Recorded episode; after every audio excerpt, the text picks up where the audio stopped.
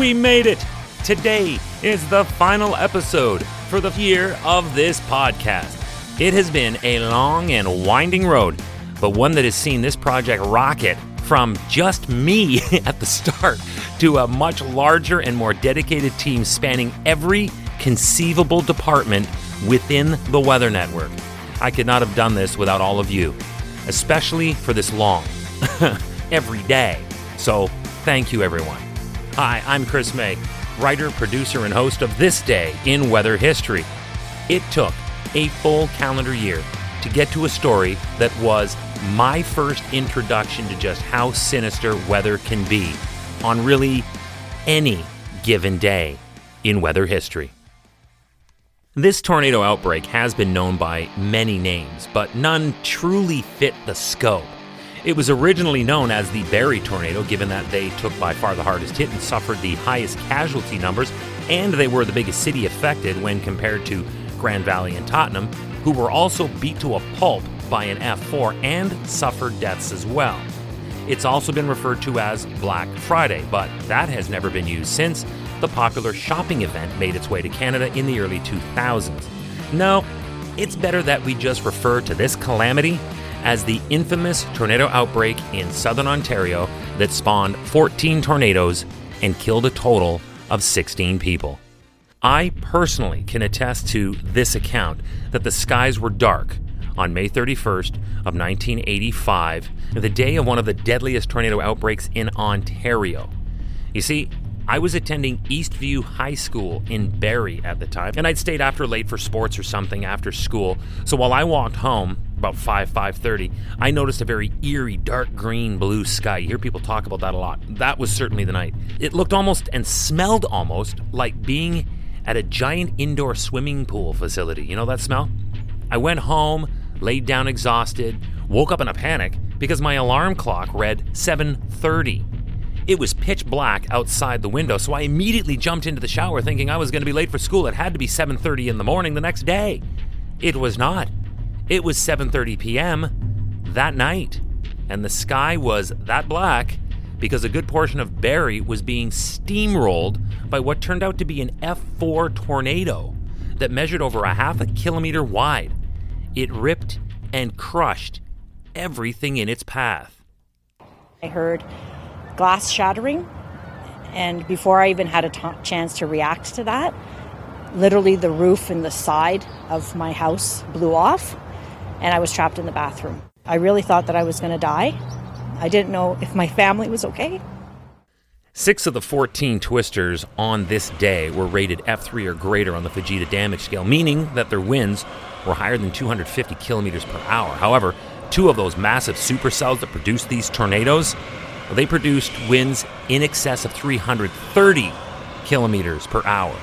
It was real bad and Barrie, Ontario suffered the biggest loss from the event as one of the killer F4 rated twisters swept through the city and killed eight people.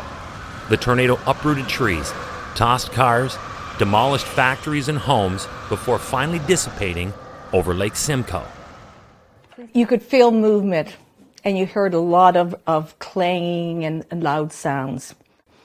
30 seconds later, it became light again, and I discovered my car was sitting on someone's lawn. My son and I, we, we hugged each other and uh, we walked hand in hand. We were able to walk back to the site of our house, and we, we saw that there was no house. Now, while impactful, the path of this F4 twister that devastated Barrie was much shorter than what happened in the Grand Valley tornado. The town of Grand Valley is located about an hour northwest of Toronto, and it also took a direct hit from an F4 tornado that completely obliterated its public library and remained on the ground for more than 100 kilometers. We lost three churches, 65 homes were damaged beyond repair, uh, five barns were, were gone, uh, a couple of commercial buildings, all the old maple trees that lined Amaranth Street. Every one but one, I think, was uh, gone. It was a very destructive few seconds. It would go on to claim two lives in Grand Valley and two more in Tottenham before finally dissipating near Mount Albert about 80 minutes later. It was a horror show. With only two weeks left in that school year, the first bit was dedicated to mobilizing high school students from everywhere in Barrie. We were instructed to board buses and participate in the cleanup. I was sifting through showers of fiberglass and drywall, picking up memories and mementos of what once was someone's home. And so many homes would be severed in half, where one side was dust and the other still stood with the sheets still on the bed. And what I did find very interesting is that the tornado would completely demolish a building, a house, and next door, not touched. Um, it was amazing how half a block was completely demolished, and then there'd be two or three houses, and then it would carry on. It was pretty devastating. Immediately, we knew that we were into something that was very serious. I can't sugarcoat this.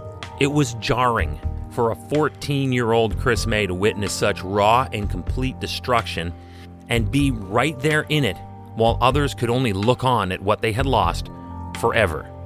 That scared the hell out of me for years, but it was a time that I would eventually grow from and build on because I would go on to experience hurricanes and then chart them, track them, and report on them for the past 15 years as an on air presenter with Canada's The Weather Network. But now, as the writer, producer, and host of this podcast, my goal is to breathe new life into stories that may have been forgotten on this day in weather history. Tomorrow is June 1st, and for this I will feature a massive story that will live forever in infamy. The start of the podcast, known as This Day in Weather History. I will be joined by many who have played a pivotal role in supporting the project from its start and look forward to what could hold in store. That's tomorrow, This Day in Weather History, a podcast from the Weather Network with me, your host, Chris May.